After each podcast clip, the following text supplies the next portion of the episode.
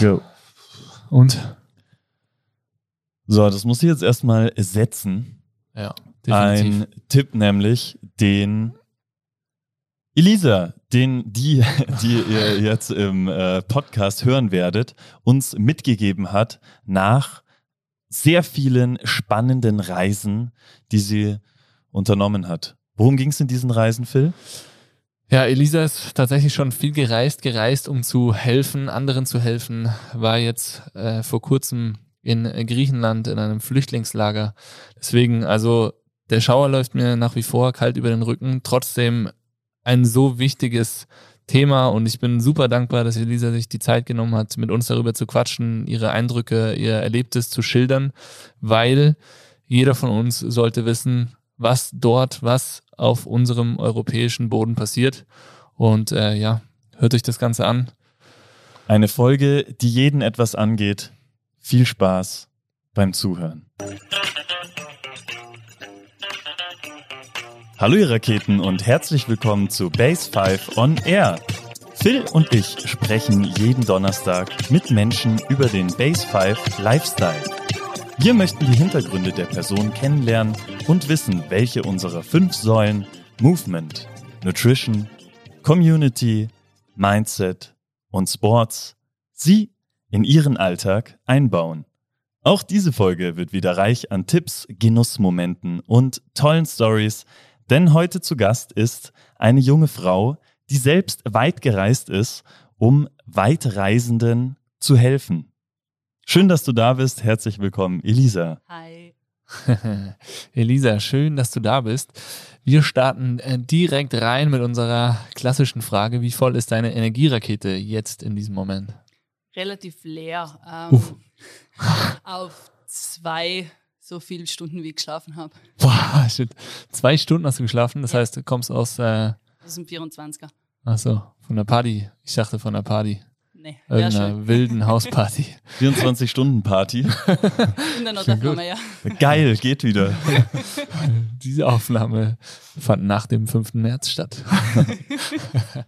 ja, krass, okay. Äh, du kommst aus einem 24-Stunden-Dienst. Genau, ja. Okay. David, wie schaut's bei dir aus? Äh, ich bin auf einer 9.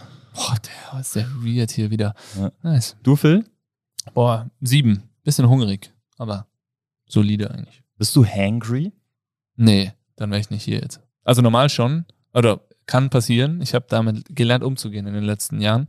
Früher war das richtig schlimm, muss ich sagen. Ähm, mittlerweile kann ich das ganz gut verstecken. Elisa, wirst du manchmal hangry? Schrecklich. Echt? Ja, unglaublich. Klassische Snickers-Werbung. Ah, geil. nice. Sehr schön. Ähm, gut, dann, äh, wenn du auf einem einer Energierakete von zwei von zehn stehst, äh, hast du dir wahrscheinlich heute noch keinen Energiespender gegönnt oder hast du schon? Doch, das klassische Koffein. Funktioniert seit dem Studium so leidlich, aber man kommt von den alten Gewohnheiten dann doch nicht weg. Ähm, ja, das bis jetzt. Die wollten mich niederlegen, aber das ist sich zeitlich leider auch nicht ausgegangen. Keine Chance. Und äh, noch was geplant heute? Energie, ein Energiespender? Ja, ich triff heute meine Mädels, meine Frauengruppe zum Abendessen. Das machen wir so einmal im Monat. Ganz egal, wie ausgebucht mir alles sein ist, das ist immer ein Fixtermin, auf das freue ich mich schon sehr. Nice, dann wird weiter gefeiert. Frühabend gegessen und dann schlafen gegangen. Aufregendes Leben im Erwachsenenalter. David, wie schaut's bei dir aus? Äh, Energiespender. Ich habe mir heute noch keinen aktiv gegönnt, aber es war, wenn ich jetzt so überlege, war es äh, ein kurzer Sonnenmoment am Mühlauer Hauptplatz mit der Alana, den ich mir, zehn Minuten war das kurz vorm Herradeln, saßen wir kurz da und haben äh, einfach die Sonne auf den Steinen des Mühlauer Hauptplatz äh, genossen und äh, sind dann draufgekommen, warum, oder haben äh, da überlegt, warum man Plätze irgendwie mag. Und äh, was war die das Fazit? Weiß nicht, es ist so ein äh, Gefühl von, ähm, oder vielleicht vermittelt das äh, ganz weit äh, vielleicht die Diskussion, ähm, vielleicht ist so dieses Menschen, es vermittelt ein Gefühl von Menschen, Konversation, Abhängen, äh, Zusammenkommen. zusammenkommen. Ja, vielleicht ist es so bisschen in unseren Genen, dass man Plätze mag. Finde ich gar nicht so weit herbe- herbeigeholt. Geil. Du, Phil, hast du dir äh, mit deiner sieben schon einen Energiespender gegönnt? Oder kommt da noch Ähm. einer? Oder bist du zufrieden mit deiner sieben? Boah, ich bin eigentlich zufrieden. Ich freue mich auf unser Gespräch jetzt. Ähm, äh, ich habe heute Abend auch noch äh, ein Date zum Abendessen und zwar mit dem Chris Ebenbichler. Also nicht wirklich ein Date, aber ähm, ja, bin gespannt auf seinen Reha-Fortschritt. Also wer die Podcast-Folge noch nicht gehört hat, hört da rein auf jeden Fall. Ich kann euch dann berichten, wie es ihm jetzt geht, zwei, drei Wochen nach der Aufnahme. Ähm, ansonsten bin ich gerade in unsere Baustelle gegangen und habe mir den Keller angeschaut und das ist momentan so ein täglicher Energiespender. Wenn ich da durchlaufe und sehe, die Jungs sind da richtig am Wuseln und da geht so viel weiter. Das ist unglaublich. Die geben so viel Gas und äh, ja, es wird einfach grandios. Diese Halle, ich kann mir jetzt schon bildlich vorstellen, wie da unten richtig eskaliert wird und äh, ja, das ist schön. Das war auf jeden Fall auch energiebringend. Also stay, stay tuned, Leute. Das wird echt geil. Geil. Ähm, aus dem Keller in die große, weite Welt. Elisa, um einen äh, kleinen Eindruck von dir zu bekommen zum Start. Was ist dein schönster und was dein schockierendster Moment im selben Land? Okay. Ähm, vorneweg, bevor ich irgendjemand zu sehr schockiere, unter Anführungszeichen, ich bin, wie man es mittlerweile vielleicht herausgehört hat, im medizinischen Bereich tätig. Ähm, mein schönster und mein schlimmster Eindruck im selben Land. Äh, fangen wir mit dem schlimmsten Eindruck an, dann bleibt der schöne eher hängen.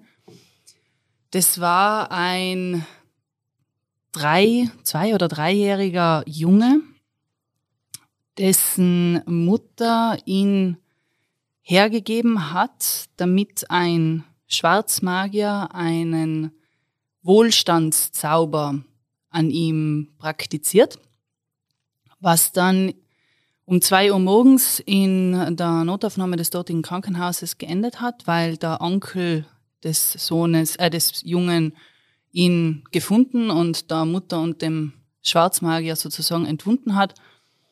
Ähm, und das hat damit geendet, dass das kleine Birbel halb skalpiert war, die Eichel abgetrennt hat und drei offene Löcher in der Bauchdecke gehabt hat.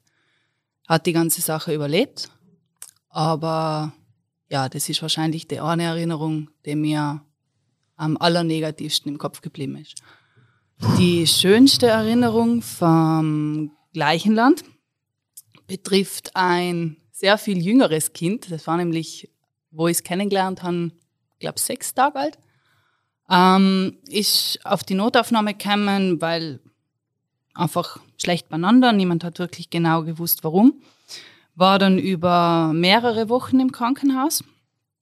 Ist eigentlich stationär aufgenommen worden, wenn ich mich richtig erinnere, an meinem zweiten Tag und entlassen worden, drei Tage bevor ich auch wieder weggefahren bin. Also hat mich über meinen gesamten Aufenthalt dort begleitet.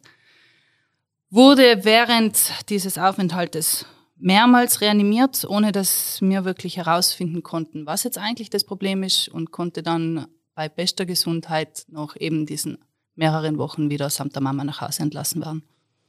Das war schön und den denke ich gern. Wow. Also dieser Moment der Entlassung, der dann Genau. sehr so schön war. Mhm. Ganz schön heftig, hier gleich zum Start. Ist ja nicht so, dass ich das jetzt äh, hier zum ersten Mal höre. Wir haben uns ja schon vorher unterhalten. Äh, trotzdem läuft einem da der Schauer kalt über den Rücken rüber. Ähm, verrat uns doch vielleicht gleich, in welchem Land diese zwei Ereignisse stattgefunden haben. Das war in Uganda und zwar genauer gesagt in dem Teil von Uganda, den man auch als Acholi-Land kennt. Das ist der Norden des Landes, der an den Südsudan grenzt und die Gegend, wo ähm, um die Jahrtausend, also bis zu um die Jahrtausendwende herum der Bürgerkrieg dort passiert ist. Und du warst wie lang dort? Sechs Wochen. Sechs Wochen. Wow.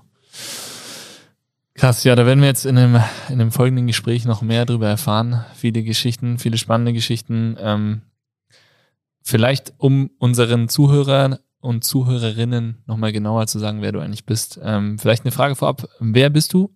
Was machst du? Wo kommst du her und wo willst du hin?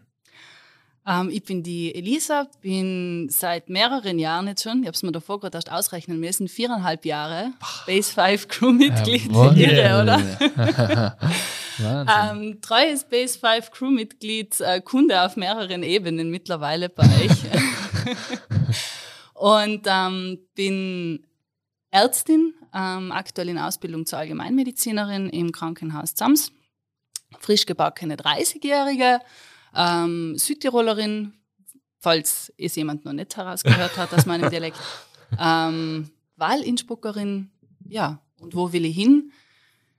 Am besten überall. Auf der Welt? Ja. Ja. Im Rahmen deiner beruflichen Tätigkeit? Mhm. Okay, also das Ziel ist da, genau. viel zu sehen, viel zu helfen. Mhm. Spannend, spannend. Das wird echt spannend. Cool. Richtig cool. ähm, du willst überall hin, aber du bist auch schon an einigen Orten gewesen. Ähm, in deiner bisher jungen Karriere, an welchen außergewöhnlichen Orten hast du schon gearbeitet? Außergewöhnlich. Ähm, ich war während dem Studium dreimal weg. Das heißt, ich war einmal in Uganda im, nach dem Ende vom vierten Semester. Damals war ich dementsprechend 21, 21 oder 22. Ähm, das Jahr drauf war ich in Ghana wieder als Praktikantin. Ähm, dann habe ich meine Diplomarbeit nach dem Kriterium ausgesucht, welcher Professor schafft es mir irgendwo in Äquatornähe hinzubringen. Ähm, habe das dann äh, geschafft und war dann für die, also für die Feldforschung meiner Diplomarbeit in Gabun. Das ist so eines der afrikanischen Länder, von denen meistens noch nie jemand irgendwas gehört hat. Das liegt genau auf dem Äquator an der äh, afrikanischen Atlantikküste und ist eingekastelt zwischen Angola, Kamerun und Kongo. Ich hoffe, ich habe es richtig. Ähm, französischsprachiges Land, was auch recht spannend war, weil ich sprich eigentlich sehr wenig Französisch. ähm, ich habe nämlich ein Jahr Französisch und Spanisch studiert, bevor ich Medizin studiert habe und habe dann halt meine fünf Jahre alte, ein Jahr dauernde Französisch Sprachkenntnis herausgegraben und ein bisschen Italienisch durch die Nase und mit viel mit Händen und Füßen reden und dann hat das schon hingehauen. Mm, dann habe ich angefangen zu arbeiten, in, zuerst in Innsbruck, dann in Zams. Und dadurch ist das alles ein bisschen eingeschlafen, bis sich jetzt heuer im Herbst dann die Möglichkeit ergeben hat, dass sie nach Griechenland gehen, und zwar genauer gesagt nach Thessaloniki und dort ähm, für drei Wochen in der Flüchtlingshilfe tätig war. Und da bist du jetzt, seit wann bist du wieder da? Das war äh, von Mitte Oktober bis Mitte November. Und wie, also du hast gesagt, du warst im vierten Semester 21 Jahre alt nach mhm. Uganda. Wie kam es dazu? Also ist das so?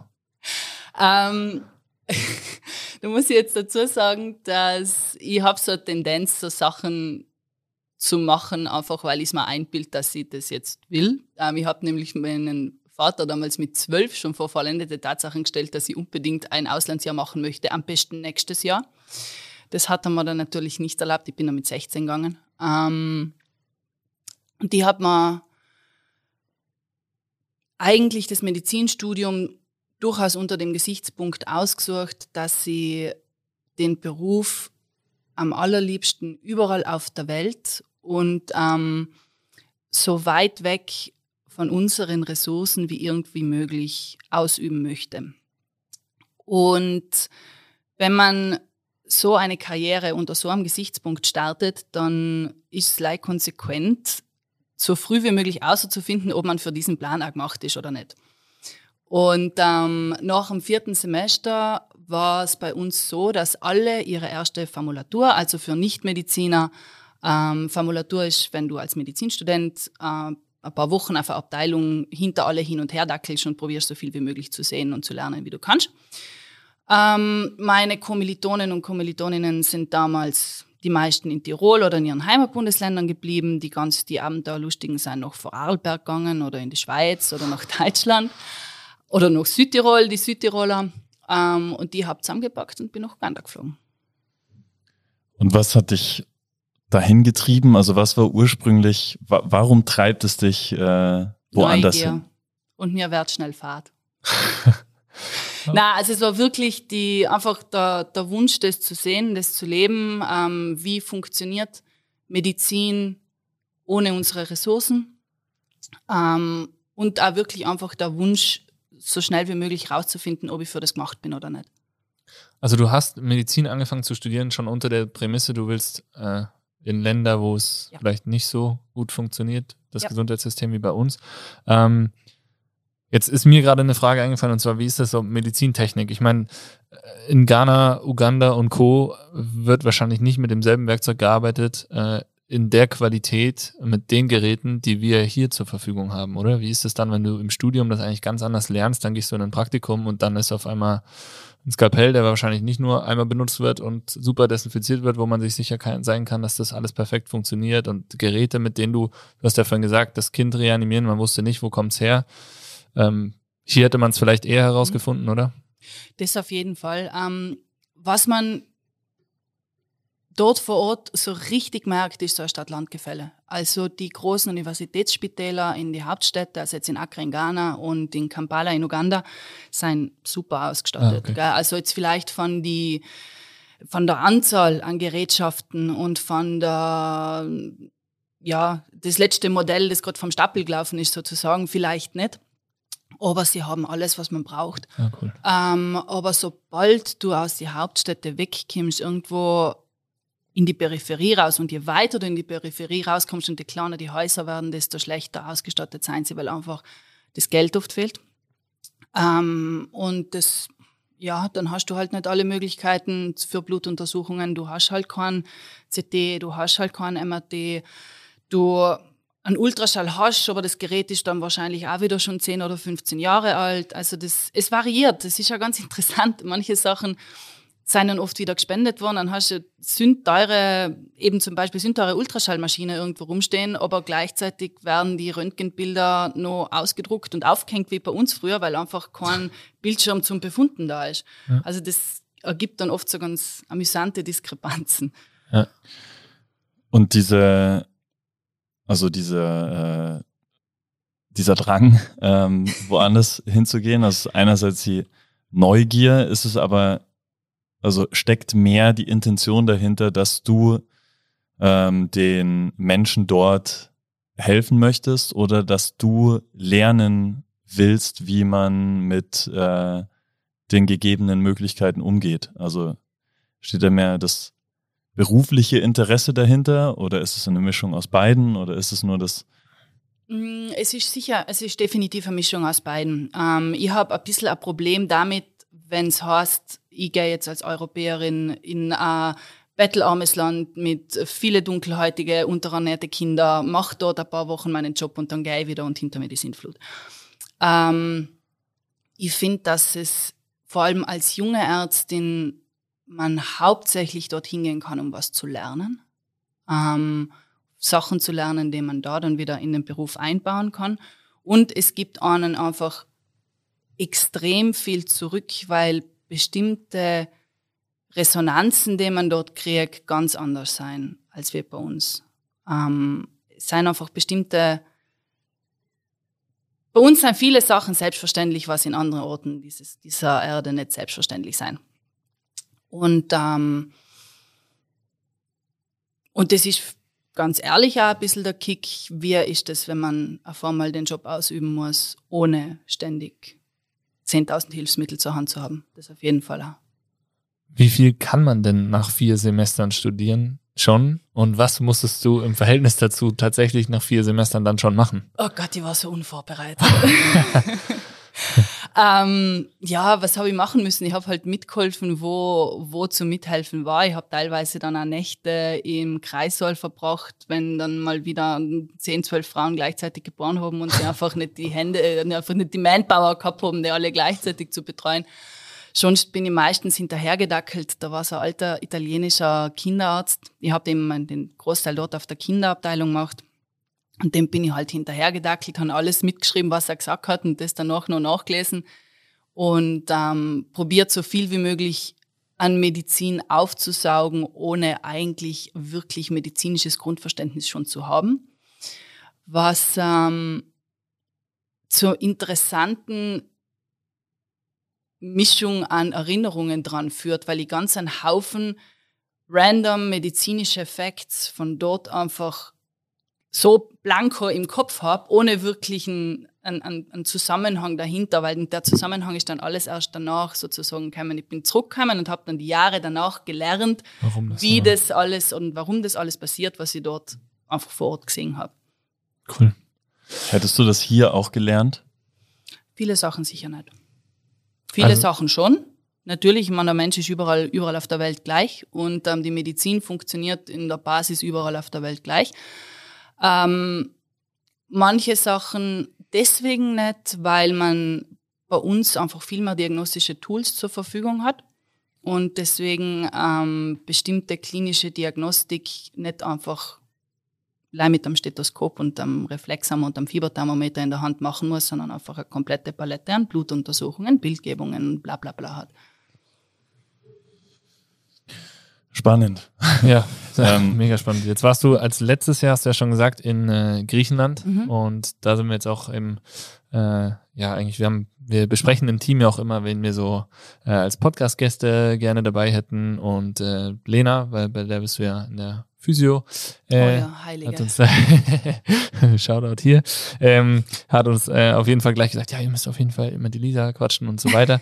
und ähm, es ist ja auch ein unglaublich spannendes Thema, was wir aber hier, obwohl es so nah ist, so wenig mitbekommen. Ähm, deswegen lass uns doch mal auf, über deinen Aufenthalt in Griechenland sprechen. Mhm. Wo genau warst du da? Wie bist du da hingekommen? Und ja, wie sah das so aus? Also genau gewesen bin ich in Thessaloniki. Für die, die sich in Griechenland nicht so gut auskennen, Thessaloniki ist die zweitgrößte Stadt Griechenlands, die Hauptstadt Makedoniens. Das ist praktisch ähm, ganz Nordostgriechenland. Sitzt, ähm, wenn man sich die Ägäis vorstellt, im Scheitelpunkt der Ägäis ganz, ganz oben im Norden. Ähm, und ist für Flüchtlinge, die versuchen, die EU und Griechenland vor allem in dem Moment über den Landweg zu erreichen, eigentlich die erste große, große Stadt ähm, auf ihrem Weg. Ich war dort, um ganz genau zu sein, in Diavata. Das ist ein kleiner Vorort von Thessaloniki, wo eines der größten Flüchtlingslager Nordgriechenlands steht. Ähm, dorthin kamen bin ich über Umwege mal wieder. Und zwar habe ich im Rahmen von meiner truppenmedizinischen Ausbildung einen Kollegen aus Deutschland kennengelernt, der für eine kleine deutsche NGO tätig war und dort lang als Koordinator und dann als Unterstützer von einem Flüchtlingslager auf Samos, das ist eine Insel in der Ägäis. Und da wollte ich eigentlich ursprünglich hin. Und da sind einige Bekannte von mir hingegangen, äh, Monate bevor ich dann dorthin gehen hätte wollen. Dieses Lager wurde dann aber aufgrund von diversen Umständen geschlossen. Und dann hat man mir gesagt, na, aber in Thessaloniki bräuchte es Leute, ob ich nicht dorthin gehen mag. Und dann war das eine recht spontane Umentscheidung und dann bin ich in Thessaloniki gelandet und bin heute sehr froh darüber, dass ich dort gelandet bin. Cool.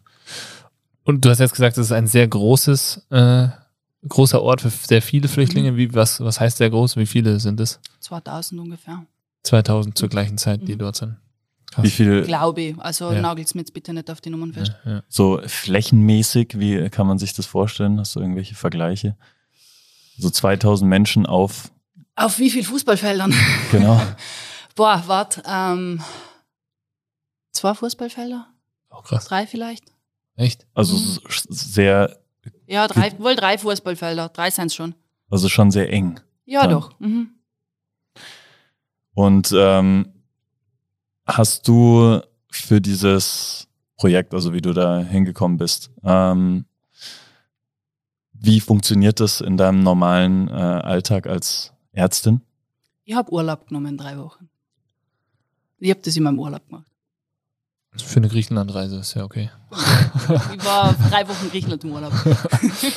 Ja, wie sah denn der Tagesablauf aus? Also du warst ja dort nicht äh, überhaupt nicht zum Urlaub machen, äh, auch wenn du Urlaub dafür nehmen musstest, sondern wie lebt man selbst als Ärztin in so einem Flüchtlingsort? Ähm, also wir haben nicht im Flüchtlingslager gewohnt, sondern in einer WG mit ähm, allen Freiwilligen dieser Organisation, außer denen, die nicht wollten. Ähm, Tag hat eigentlich damit angefangen, dass immer jemand von uns zur Apotheke gegangen ist, um eventuelle Medikationen aufzustocken. Dann ähm, sind wir alle gemeinsam zu unserer Krankenstation gefahren. Es war nämlich so, dass meine Organisation zwei, also eigentlich zweigleisig gefahren ist. Und zwar hat sie auf der einen Seite das Flüchtlingslager per se medizinisch mitbetreut und hat auf der anderen Seite, und das war eigentlich der Hauptteil des Projektes, eine kleine Ambulanz-Krankenstation in äh, Thessaloniki Stadt betrieben für alle, die sozusagen unterm Radar laufen, ähm, alle, die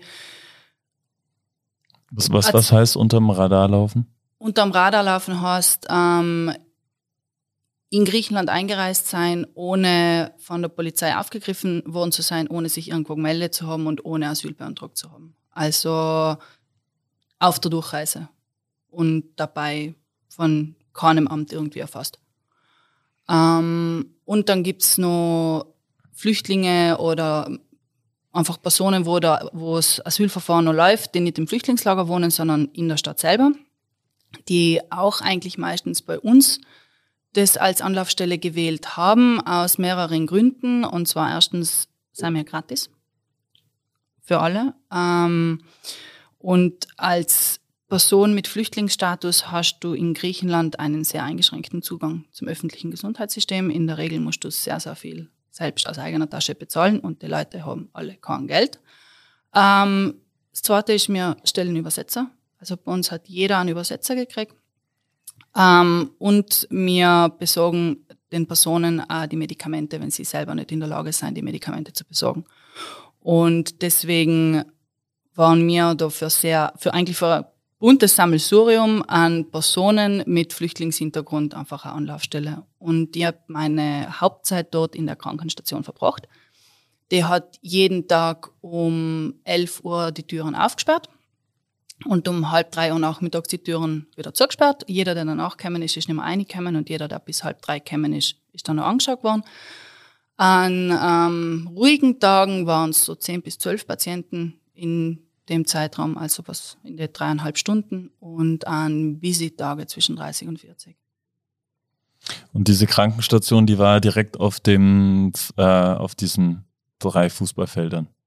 Na, ähm, die war eben in Thessaloniki Stadt und zwar ähm, im Rotlichtviertel in einem alten Lagerhaus. Ähm, einfach deswegen, weil dort in der Gegend, ähm,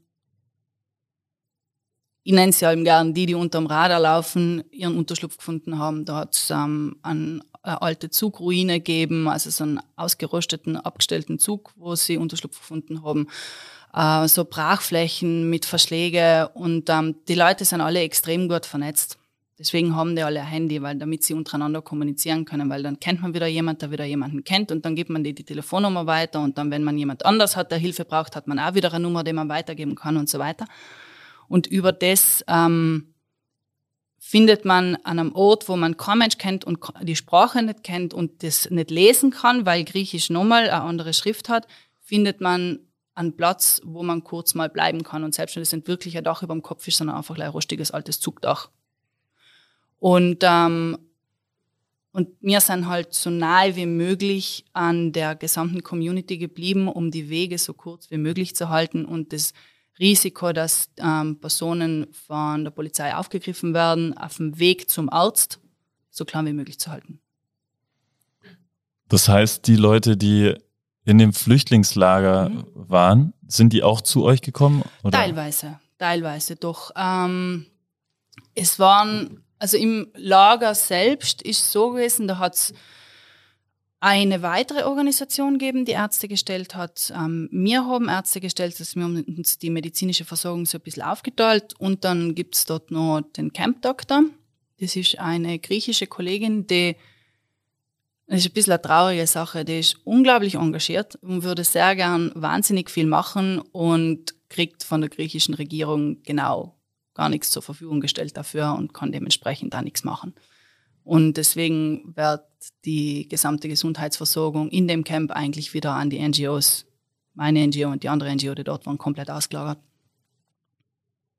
Und das und dann sitzt du in diesem äh, Lagerhaus, Lagerhalle ähm, mhm. im Rotlicht oder mhm. nahe des Rotlichtviertels. Genau. Und ähm, die im Flücht Rotlichtviertel. Im Rotlichtviertel, okay. Und äh, ne? dann wird an eure Tür geklopft oder ähm, kommen die einfach rein und. Äh, wir oben ein Portier unten, mhm. der das so ein bisschen filtert, dass nicht zu viele Leute gleichzeitig oben sind. Und ähm, oben auf der einen Fläche waren praktisch mir als Ärzte oder Pfleger, wer auch immer gerade als Freiwilliger dort war, für die medizinischen Belange. Dann hat es eine weitere Organisation gegeben, die hat Wave geheißen. Die haben Essen, Klamotten, Schuhe ähm, zur Verfügung gestellt für Leute, was einfach neue Sachen gebraucht haben. Und dann hat es noch das Border Violence Monitoring Network gegeben. Das ist auch eine kleine NGO, die, wenn wir jemanden gesehen haben oder Wave was aufgefallen ist, dass Personen äh, Gewalt angetan worden ist von Seiten von ähm, der Polizei oder von Frontex und die das zu Protokoll geben wollten, dann haben die anonym Protokolle aufgenommen und ähm, die dokumentiert. Das kann man sich im Internet anschauen. Da reicht es, wenn man auf Google The Black Book of Pushbacks eingibt.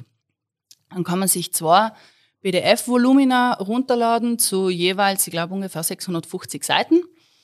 Eine 650 Seiten äh, Ausgabe ist allein für Kroatien reserviert. Und die andere 650 Seiten Ausgabe ist der Rest vom Internet. Mit Griechenland macht 150 Seiten aus. Bin jetzt nochmal extra nachschauen gegangen. Also so viele Fälle werden. Mhm. Kann man nachlesen. Berichtet. Ja. Offiziell. Ähm, ja, das ja. ist ähm, du, also so semi-politisch gefördert. Das ist jetzt halt ist ein NGO, das kannst du alles hoch, hochoffiziell nachlesen, ja. Das heißt, diese drei oder drei NGOs mhm. äh, waren es, arbeiten eng zusammen auf äh, mhm diesem Raum in, ja. der, in der Lagerfläche. Genau, ja. Was für, was für Eindrücke hast du dann gesammelt, als wenn, wenn diese Flüchtlinge dann zu dir gekommen sind? Mit was für Problemen haben die zu kämpfen und ja, was für Fälle hast du da? Ja, auch was für Verletzungen vor allem auch. Ne? Mhm. Also. Quer durch die Bank. Also primär ist man hauptsächlich Hausarzt, so wie da auch. Also Bluthochdruck und einen gleisten Zucker haben die Leute überall auf der Welt. Und ähm, mein jüngster Patient war, ich glaube, drei oder vier Wochen alt und der älteste nicht ganz 100. Also es war wirklich die gesamte Palette dabei. Ähm, das war die eine Hälfte, die Hausarztpraxis. Die andere Hälfte war die Wundversorgung. Da waren wir phänomenal ausgestattet. Das war wirklich eine Freude zum Arbeiten. Und da haben wir sehr viel ähm, junge Männer gehabt, ähm, und Teenager, die am Fußweg teilweise über mehrere Wochen am Weg waren und das meistens in irgendwelchen Adidas, Sneakers, Allstars, irgendwas im November. Gell? Und die haben alle, die Füße haben ausgeschaut. Wahnsinn. Und da ist einer, der ist mir besonders im, im Hinterkopf geblieben, das war ein 19-jähriger Afghane, der war, hat ausgeschaut wie ein Model. Also wirklich äh, ein wahnsinnig, wahnsinnig schöner junger Mann von die Knöchel aufwärts, weil ähm, beide seine Vorfüße am Fußballen offen waren bis fast auf die Knochen, weil er 22 Tage von der Türkei nach Thessaloniki zu Fuß durchgegangen ist, im Regen, Schnee teilweise. Ähm, war dann bei uns ich war einem Bekannten, deswegen die WhatsApp-Gruppen wieder, ich war einem Bekannten äh, zu uns gebracht worden und wir haben ihn halt verbunden, haben ihm Antibiotika aufgeschrieben und mitgegeben und haben ihn bekniet, dass er bitte am Tag drauf wieder vorbeikommt, dass wir halt nochmal seine Wunden anschauen können, dass das regelmäßig wechselt werden muss, dass er sich schon eine Blutvergiftung holt und dran sterben kann. Und ich werde es nie vergessen, wie der uns mit großen Augen angeschaut hat und dann gemeint hat, dass ähm, mag schon sein, aber er kann nicht gehen. Er ist mit Krücken auf dem Weg gewesen, er kann nicht gehen. Er kennt sich in der Stadt nicht aus, er weiß noch nicht einmal, wo er schlafen soll. Und wenn er dann von einem Ort, wo er jetzt noch nicht mal weiß, wo er ist, instant wieder finden muss, wo er nicht mal weiß, wo er jetzt gerade ist, also in welchem Teil der Stadt wir uns befinden, und dabei nicht mal wirklich gehen kann, geht er dermaßen ein hohes Risiko ein, dass er eine Polizeistreife auffällt, aufgegriffen und ähm, zurückgeschoben wird dass er dieses Risiko nicht eingehen will. Das heißt, die haben dermaßen viel Angst vor der Polizei, dass sie es lieber das Risiko eingehen, an einer Blutvergiftung irgendwo in irgendeinem Loch in einer griechischen Großstadt zu sterben. Und was hat er dann gemacht? Weißt du das? Er Oder? ist nicht mehr gekommen. Ich habe keine Ahnung, ob der noch lebt oder nicht. Ich weiß es nicht. Wie kommen die Flüchtlinge so auf euch zu? Sind die dankbar? Sind da sehr viele persönliche, private Gespräche, so gut es halt überhaupt geht? Oder wie, wie, wie sieht so ein Gespräch zwischen dir und Patient Mm. dann letztendlich aus? Oder kann es aussehen? Das ist sehr unterschiedlich. Ähm, man muss bedenken, dass in ganz vielen Fällen du den Buffer des Übersetzers dazwischen hast.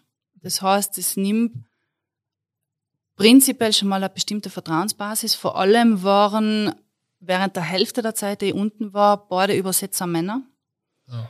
Und dann hast du, wenn du jetzt als junge Frau zum Arzt gehst und ähm, bei uns wäre das auch schon in manchen Geschichten nicht ganz angenehm, wenn du bestimmte Probleme von einem Mann übersetzen lassen müsstest. Und in nahöstlichen Kulturen ist das nochmal ein größeres Problem, ähm, am wildfremden Mann von bestimmten Problemen zu erzählen, dass manche Sachen, das war so nett, da haben wir eine junge Dame gehabt, die ist gekommen mit ganz so unspezifischen Beschwerden ähm, und hat das halt dem Übersetzer erzählt. Und dann eine Woche später haben wir zufällig eine Frau da gehabt als Übersetzerin. Und dann ist die Patientin zufällig auch nochmal gekommen. Und dann hat das Gespräch auf einmal komplett anders ausgeschaut.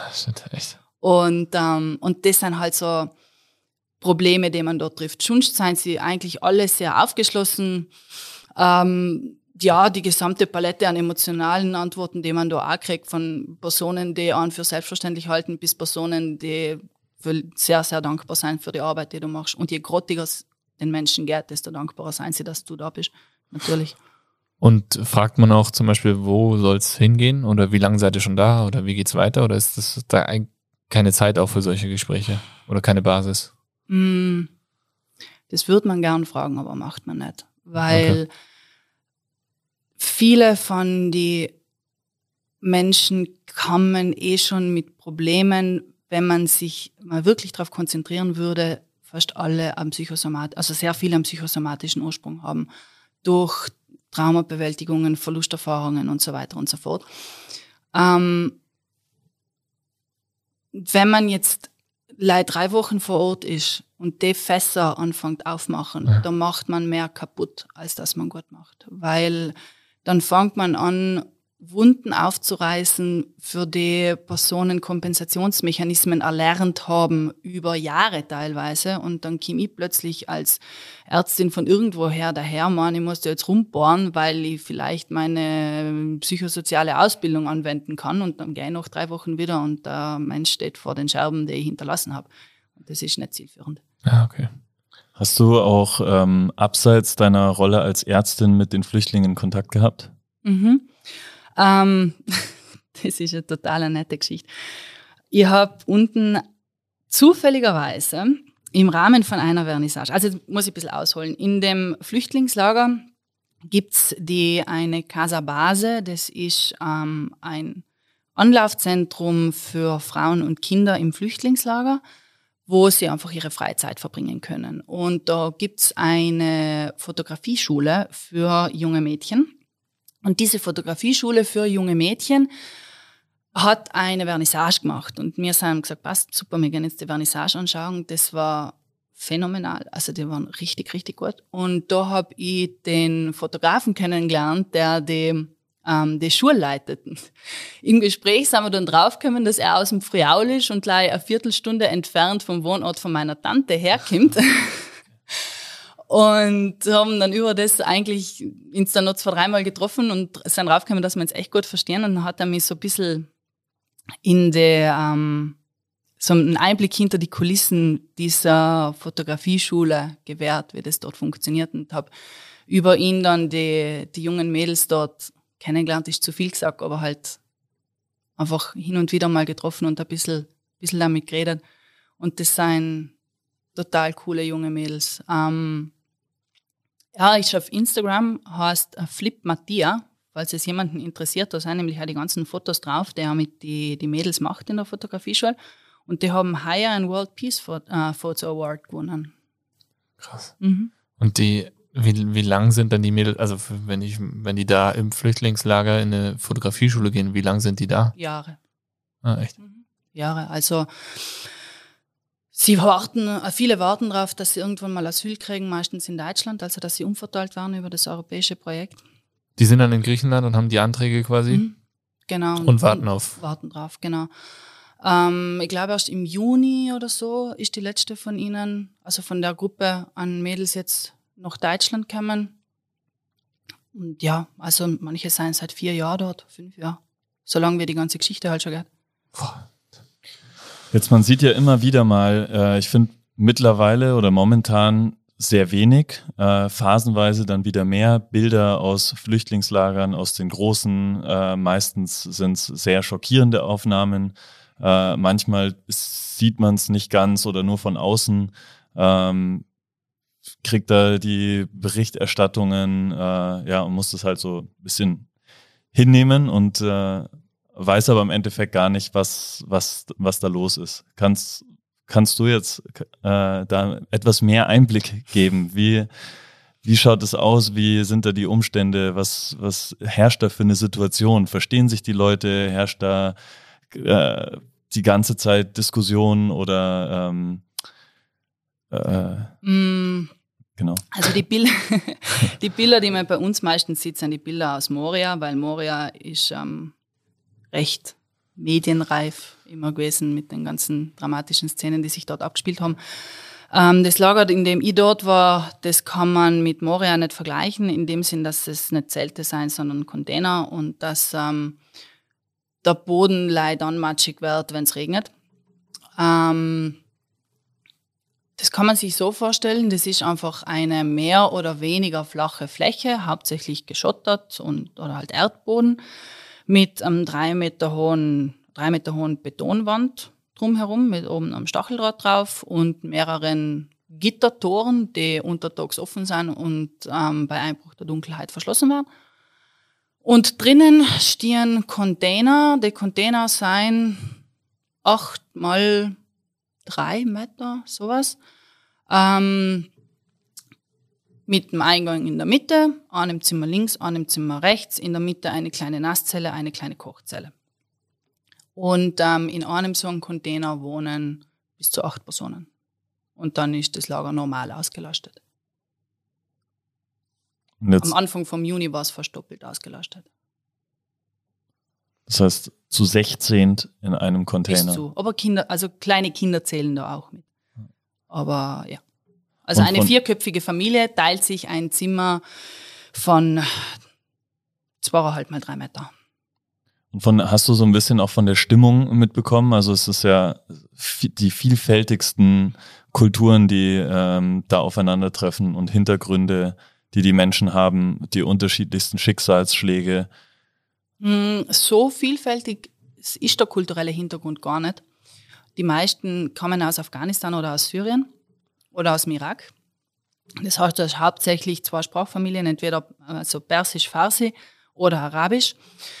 Ähm, sonst vom genauen Hintergrund im Lager habe ich ehrlich gesagt eigentlich recht wenig mitgekriegt, weil ich leider zwei Tage im, im Flüchtlingslager selber war. Weil ich habe ja eigentlich schon meist, eigentlich auf der Krankenstation gearbeitet und da kriegt man jetzt von die vom Stimmungsbarometer im Lager eigentlich recht wenig mit, weil du ja draußen bist. Du kriegst leider das mit, was sozusagen ein Patient, wenn du jetzt zufällig jemand hast, der aus dem Flüchtlingslager kommt, aber nicht im Flüchtlingslager zum Arzt gemacht, sondern lieber bei uns und der lädt dann seinen Frust bei dir ab, dann kriegst du das mit. Aber gesamtes Stimmungsbarometer, schwierig.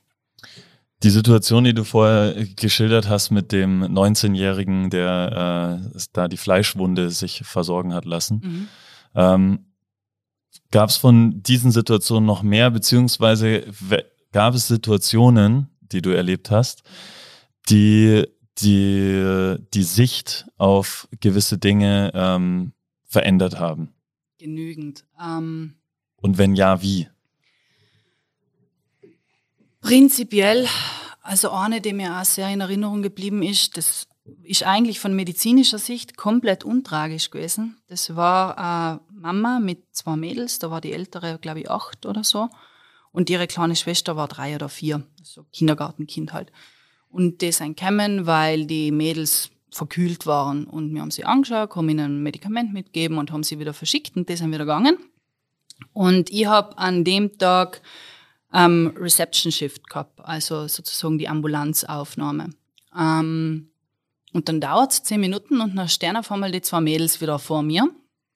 Und die Achtjährige schaut mich so von, meine, wer mich kennt, weiß, dass ich recht groß bin und das war eine recht kleine Achtjährige und die schaut mich so von unten auf und mit riesigen Augen an und sagt Police Paper. Und die so, wie, wie Police Paper? Ja, sie hat ihr Police Paper verloren.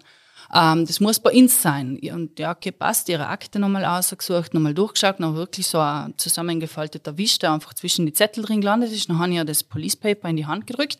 Sie hat sich bedankt und ist umgedreht mit der Kleinen und die ist abgehauen. Und ich bin mal da gestanden, als hätte man mir auf gut Tirolerisch eine gewatscht, weil ähm, ich das in dem Moment und auch heute allem noch nicht fassen kann, dass ein achtjähriges Kind erstens den Begriff Police Paper kennt. Da fängt es schon mal an. Zweitens sich damit auseinandersetzen muss, dass das ein Problem ist, wenn es den Zettel nicht bei sich hat und was das für potenzielle Konsequenzen haben kann, wenn sie aufgegriffen wird ohne diesen Zettel in der Hand. Mit acht Jahren auf europäischem Boden. Und das sind, das sind die Erfahrungen, wo man ähm, anfange, viel nachzudenken. Also durchaus auch die Verletzungen und die medizinischen Sachen, die man sich, aber hauptsächlich einfach die, die ganzen Kollateralschäden links und rechts. Wir haben einen gehabt, der hat ähm, sich letztes Jahr im Frühjahr einen komplizierten Bruch vom Unterschenkel zugezogen ist dann wohl auf die Klinik gefahren, ist dann nicht versorgt worden, ist dann wieder weg, ist dann wiedergekommen, dann haben sie ihn irgendwann doch versorgt, dann haben sie ihn mehrmals operieren müssen.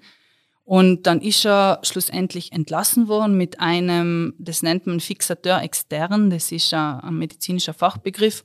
Das haben sicher einige schon mal gesehen. Das ist einfach, wenn man die Metallstäbe wie so ein Gerüst von außen um das gebrochene, also ins gebrochene Bein reinbohrt zum Fixieren von einem komplizierten Bruch.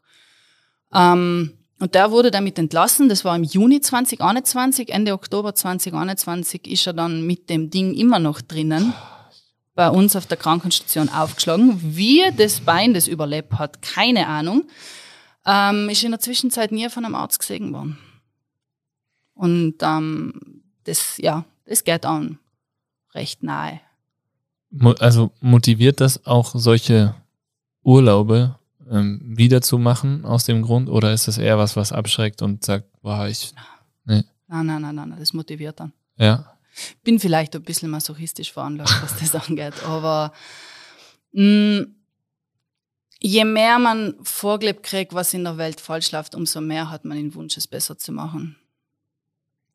Ist, glaube ich, nicht immer so, aber ja. Also ist jetzt Schön, für, für ja. mich zumindest ja. der Fall. So ein bisschen mein Antrieb. Wenn du, wenn du sagst, es es fängt dann bei dir an, oder du fängst dann an nachzudenken. Mhm. Über was genau denkst du dann nach? Über was genau denke ich mir nach? Jetzt machst du fast ohne Boden auf.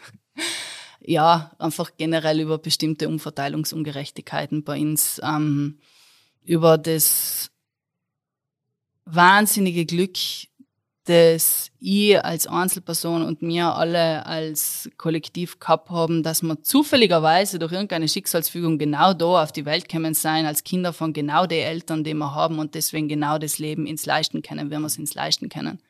Es hat gleich irgendwas irgendwo anders gehen müssen und das war komplett anders gelaufen. Oder man hat zufälligerweise auf einem anderen Kontinent auf die Welt kommen können und hat dann einfach dermaßen andere Vorzeichen, einfach weil man in Umstände geboren ist und eingefallen ist, für die man selber einfach gar nichts dafür kann. Und das, ja, unter anderem. Und verändert das was für dich? Man wird ähm,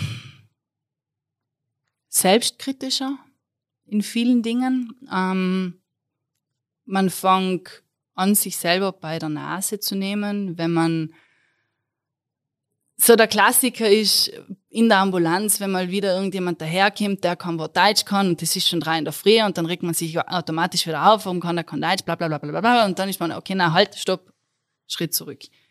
Und ähm, das ist jetzt ein klassisches Beispiel aus dem täglichen Leben, weil ich habe unten lernen müssen, dass man Medizin mit Google Translate ganz phänomenal machen kann. Wenn man sich die Zeit dafür nimmt, ist halt ein bisschen zeitaufwendiger, aber es geht auch. Und wenn man sich darauf einlässt, dann funktioniert das auch. Ähm, ja, ich glaube, ich habe gerade den Fun verloren, sorry. Es kommt eigentlich näher, oder? Mhm. Also man, man ist durch, durch deine Erlebnisse und Erfahrungen, Mhm. Ist es dann auch in deinem Arbeitsalltag hier irgendwie näher Mhm. und für dich greifbarer? Ja. Es, die, die Grenzen verschwimmen halt irgendwann. Also du merkst einfach, ist mir halt irgendwann so vorgekommen, dass das Mindset, was bei uns so verbreitet ist, von der ganze Cast geht mir eigentlich alles gar nichts an. Das stimmt überhaupt nicht, weil das ist alles so neu und das verschwimmt alles so dermaßen ineinander. Das ist eine reine Selbstanlügerei, dass man sagt, das geht dann gar nichts an. Es ist so nah, aber es ist auch so lähmend, wenn man das Gefühl hat, man kann nicht so richtig was Mhm. ausrichten. Äh, dementsprechend finde ich es umso ja, toller, dass du deine, deinen Urlaub dafür nimmst, dass du schon früh im Studium äh, die Praktikas dort wählst, um dort zu helfen. Ähm, wie, wie ist es im Mediz- Medizinstudium? Wird einem das nahegelegt? Ähm, ich meine, wo andere ihr Praktikum machen, hast du jetzt schon gesagt, aber ähm, ja, also wird einem das nahegelegt oder sollte sowas nicht eigentlich auch Teil des Lehrplans sein? Weil ich meine, Mhm. dass ich die Welt verbessern will und andere Menschen helfen will, das liegt ja relativ nahe, wenn ich Medizin studiere. Nicht unbedingt. Also Med- Medizin wird aus den verschiedensten Gründen studiert. Und ähm, ich finde, das passt da und ich finde, das ist ja gut so. Also es muss jetzt nicht jeder die hehren Ansprüche haben, die ich vielleicht manchmal vor mir hertrage. Ähm, ich finde auch nicht, dass es Teil vom Lehrplan sein sollte, weil das ist, ich finde, das ist nicht irgendwas, zu dem man Menschen nötigen sollte, weil es doch in einigen Situationen mit einem bestimmten Risiko einhergeht. Man setzt sich einfach ähm, anderen Bedingungen, anderen medizinischen Risiken aus als, als bei uns da. Ähm, generell äh, vielleicht Sicherheitsrisiken, wenn man nicht so wie ich das Ganze äh, allein als junge Frau macht. Ähm, und das ist ja wahrscheinlich einfach nicht im Interesse von jedermann. Und das ist völlig okay. Ähm, Wobei man die Risiken ja minimieren würde, wenn es einfach viel mehr machen würden. aber dann ist es auch nicht mehr authentisch. Ja, okay. Na, also ich weiß nicht. Ich, find, ich bin kein großer Fan davon, solche Sachen in den Lehrplan zu integrieren, weil ich der Meinung bin, wenn das jemand machen mag, dann macht das auch. Und es seien durchaus auch schon Medizinstudenten, die das wirklich machen möchten, an mich herangetreten und haben, ähm, die irgendwie über Umwege von mir gehört haben, wo ich teilweise selber ganz erstaunt war, wie zur Hölle der an meine Handynummer kam. ähm, und die halt gefragt haben, wie hast du das organisiert, worauf muss ich achten und so weiter. Und ähm, es kostet alles Geld, es kostet alles Zeit und es kostet vor allem viel Herzblut und man lässt sich halt auch auf Erfahrungen ein, wie du gerade merkst, den man sich lang mittragt und das muss man wählen. Weil ähm, wenn man nicht sagt, ich möchte die Sachen wirklich erleben und ich möchte es wirklich sehen, dann tust du jemanden damit nicht Gutes. Und dann, wie war es, vielleicht verschreckst du jemanden sogar noch vor dem Beruf und das war das Letzte, was ich möchte. Äh, ja, aber diese 2000 Flüchtlinge oder wie viel es Mhm. auch immer sind, ähm, wenn du den Weg nicht machst und die drei Ärzte waren zu der Zeit ja da, wo du da warst, gell, zwischendurch, Mm, ja, zwischen drei und fünf, naja. wenn die das auch nicht machen, Mhm. dann haben 2000 Menschen relativ wenig Möglichkeiten. Äh, deswegen, also ich glaube, für, für die Person vor Ort ist es schon unfassbar wichtig und die Dankbarkeit, die dann wahrscheinlich einem auch entgegenstrahlt, Mhm. äh, ist auch absolut dann gerechtfertigt. Ähm, dementsprechend wäre es ja schon schön, wenn es mehrere machen würden. Natürlich, ich, also vor allem fertigen, ähm, fertigen Ärzten in dem Sinn, ähm, rate ich das jedem Einzelnen, sowas mal zu machen. Das ist ganz was anderes als einem Medizinstudenten, das zu raten, das zu machen. Wenn jetzt Okay. jemand ähm, das Studium schon abgeschlossen hat und dann sagt, ich möchte das mal erleben, ich möchte mal dort arbeiten, ich möchte ähm, schauen, wo ich mein, ähm, meine Manpower einfach einbringen kann, unbedingt sofort jedem. Ähm, einfach für die, für die Erfahrung und weil man dann halt auch schon einfach mehr machen kann als als Medizinstudent. Dann bist du auch wirklich nützlich vor Ort. Weil ähm, wo ich in, in mein, meine ganzen afrikanischen Abenteuer unter Anführungszeichen gemacht habe, war ich eigentlich die Nutznießerin. Ich hab, es hat recht wenig Mehrwert für die Leute vor Ort gehabt, dass ich dort war. Ich war dort zum Lernen und habe einen Haufen Sachen mitgenommen. Okay. Und das erste Mal, dass ich von meiner Seite aus was zurückgeben haben können, war heuer im, oder letztes Jahr im Herbst. Wird man dadurch ein besserer Arzt oder eine bessere Ärztin? Durch solche Erfahrungen? Ich hoffe, dass ich dadurch eine bessere, eine bessere Ärztin wäre. Ähm, das hängt jetzt auch wieder damit zusammen, was deine Definition von einem besseren Arzt oder besseren Ärztin ist. Wenn es jetzt darum geht, dass du das allerletzte Detail vom allerletzten äh, Rezeptor irgendwo links hinten warst, dann sicherlich nicht. Wenn es darum geht, dass du die mit ähm, verschiedene Kulturen, verschiedene Hintergründe und ähm, medizinische Probleme, die bei uns vielleicht nicht so bekannt sein, auseinandersetzen möchtest, dann definitiv. Menschlichkeit vielleicht. Das sowieso. Und ähm, das Ausloten der eigenen mentalen und emotionalen Grenzen ist auch noch sowas. Ja, das ist ein, das ist ein guter Punkt. Wie gehst du mit solchen Dingen um? Also mit den Sachen, die man mit nach Hause nimmt ähm, und nicht sofort vergisst oder vielleicht auch aufwacht, davon träumt, wie auch immer. Mm, ich habe das Glück, dass ich nie davon träume. Ich träume schon ganz einen Haufen Käse, aber von den Sachen zum Glück nie. Na, aber wie gehe ich damit um? Ähm, es ist so, dass ich weiß nicht, ich glaube, es hat prinzipiell jeder ganz seine ganz eigenen Coping-Mechanismen. Dann mein persönlicher ist der, dass wenn ich vor Ort bin, dann wird die Situation, wie sie ist, innerhalb kürzester Zeit Normalität. Und dann seien die Sachen, die mir dann vor Ort nahe gehen, so wie in der beruflichen täglichen Tätigkeit da wieder nur die Sachen, die dann aus dieser Masse der Alltäglichkeit, so anders sie sein mag als bei uns, dann auch wieder herausstechen. So wie die klassischen, wie die zwei Beispiele, die ich ganz am Anfang gebracht habe, vor dem dreijährigen Jungen oder ähm, dem kleinen Baby. Ähm, ich habe einmal in Ghana ein zweijähriges Kind reanimieren müssen, was es dann leider nicht geschafft hat. Das ist das, was ich immer von Ghana mitgenommen habe.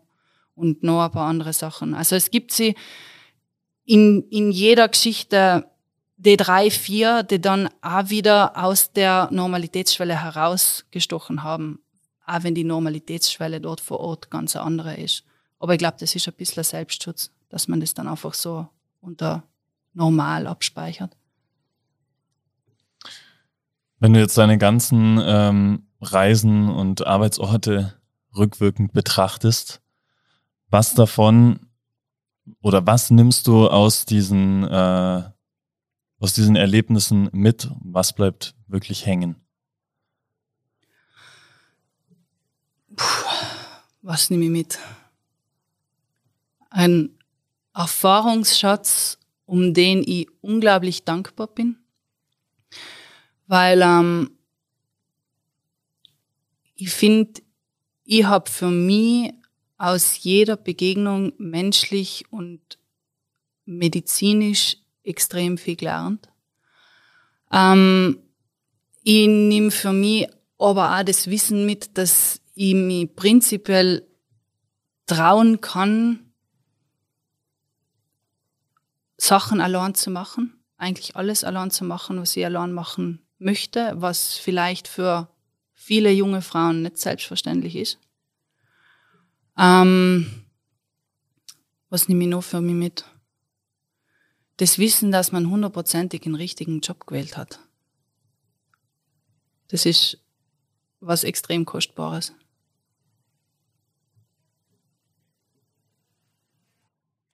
Das sind auch schon äh, sehr tragende, tragende äh, Learnings und Punkte. ähm, was, was möchtest du gern anderen mitgeben, die diese Erfahrung noch nicht hatten? Mm. Beziehungsweise was möchtest du der Gesellschaft äh, mitgeben?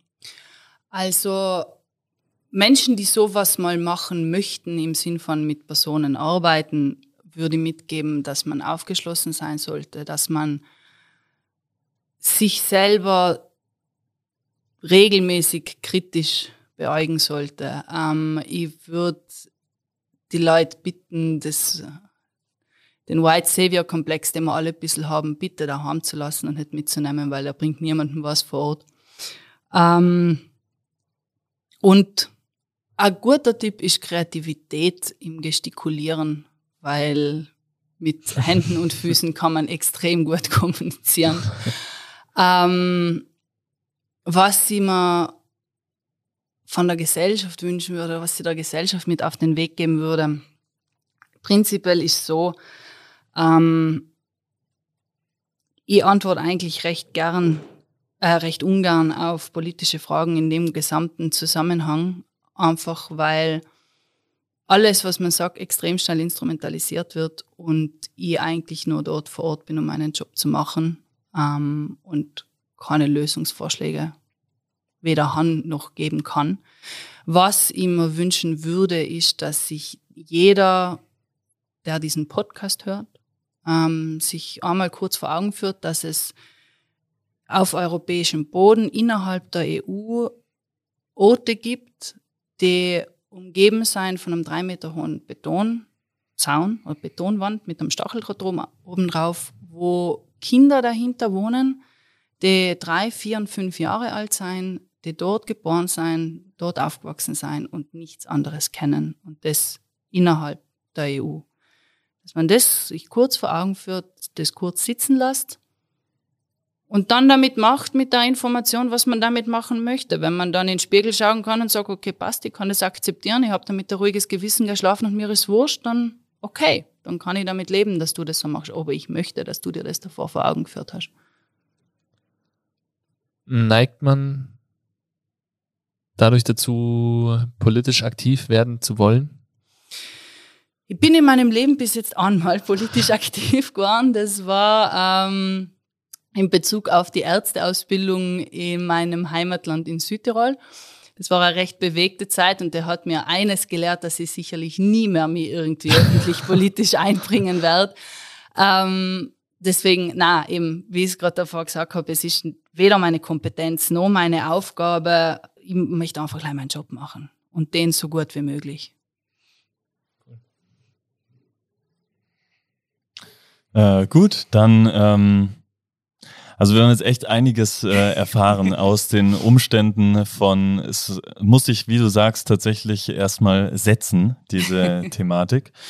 Ähm, trotzdem zum Abschluss hast du, ähm, du durch deine äh, Reisen in diese, diese Länder fünf Tipps für uns, wie wir mit der Fremde oder dem Fremden am besten umgehen. Ähm, sich selber sein, sich nicht verstellen, aufgeschlossen sein, ähm, das Gegenüber so zu akzeptieren, wie es ist und nicht probieren, eigene Erwartungen von diesem Gegenüber auf das Gegenüber zu projizieren. Das ist auch wieder so ein bisschen was von der White Savior Geschichte von davor, weil das ist der Klassiker, wenn wir nach Afrika fahren, dann hat man dieses Bild im Kopf von den verhungernden Kindern mit den aufgeblähten Bäuchen und Frauen mit Eimern auf dem Kopf und so weiter und so fort, sondern dass man das Ganze einfach hinten lässt und einfach un komplett unvoreingenommen an einen Ort hinfahrt und den einfach auf sich wirken lässt. Ähm, keine Angst vor Sprachbarrieren. Eben Kommunikation funktioniert meistens leichter, als man meint, wenn man sich darauf einlässt. Ähm, und als letzten Tipp, Mut zum Verlassen der eigenen Komfortzone. Und einfach aufs eigene Bauchgefühl zu hören. Und dann weiß man ganz genau, ob das etwas macht, ob das was ist, das man machen kann. Machen kann ich falsch, machen soll. Weil können tut man sowieso, wenn man will.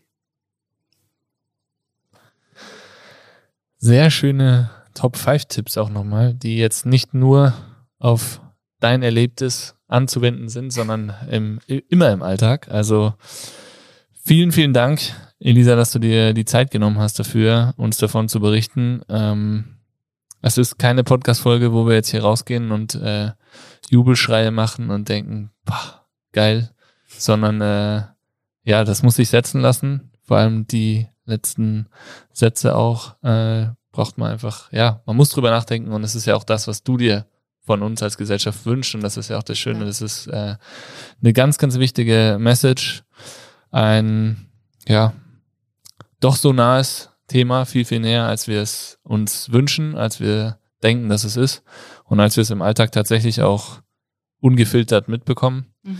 Und äh, ja, dementsprechend vielen Dank. Ja, danke für, für deine Eindrücke. Danke und, für die Einladung. Äh, weiter so. wir sind gespannt, wo die nächsten Urlaubereisen hingehen werden. Ja. Und äh, ja, freuen uns natürlich da immer auch Updates äh, zu hören. Aus unserem äh, Podcast Kämmerchen hier schreien wir dann trotzdem nochmal in die Welt hinaus. Äh, und zwar, nehmt eure Fäuste in Richtung Mitte oder nach vorne. Phil und ich schreien Bass, du Elisa und alle Zuhörer und Zuhörerinnen schreien Five, Fäuste fliegen in die Luft. 3, 2, 1, Bass! Five! Solide.